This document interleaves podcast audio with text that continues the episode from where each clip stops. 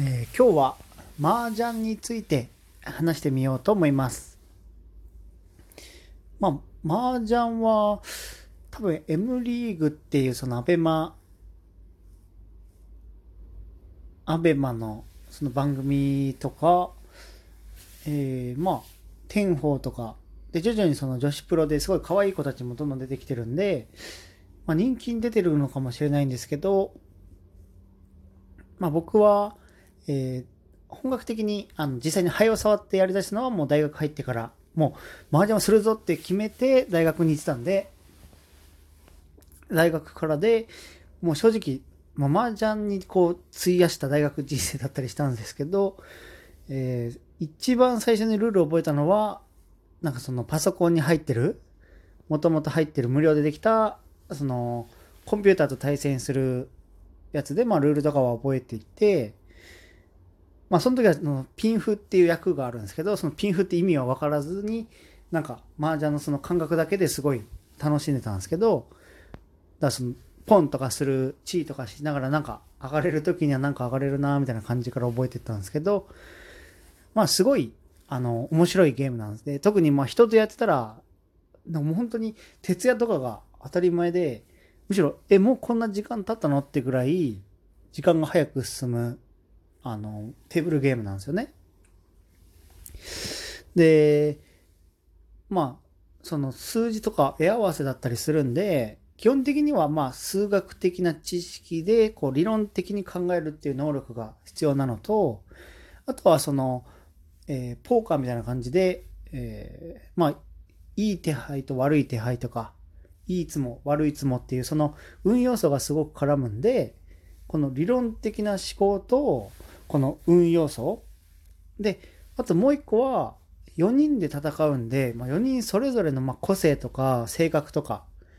まあその戦術性とか、レベルとかもう全然違うんで、相手を読む、相手の力なり、その思考なり、えーその特徴とかを読むっていうその精神面での能力この3つが必要なゲームなんで、まあ、正直飽きることがないんですよね。正直麻雀ってまあもう飽きてきたなってなるのは、まあ、例えば自分よりちょっと弱い人とずっと打つとか、まあ、ずっと同じメンツで打つと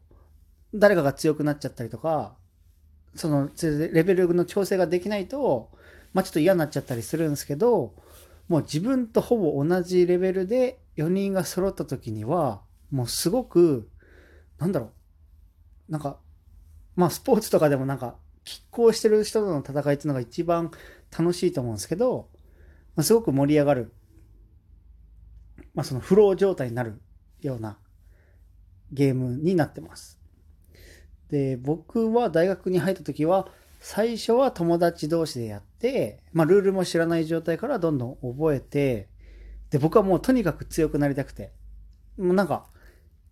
もう極論そのもう、大学生では一番なりたいし、もう、麻雀をする人の中でも一番なりたいぐらいずっとなんか考えたり、こう麻雀してて、で、その思いでやってたら、その同じ学年で強い人がいるよみたいな感じで紹介してもらったり、その同じ学年が終わったら今度先輩でちょっと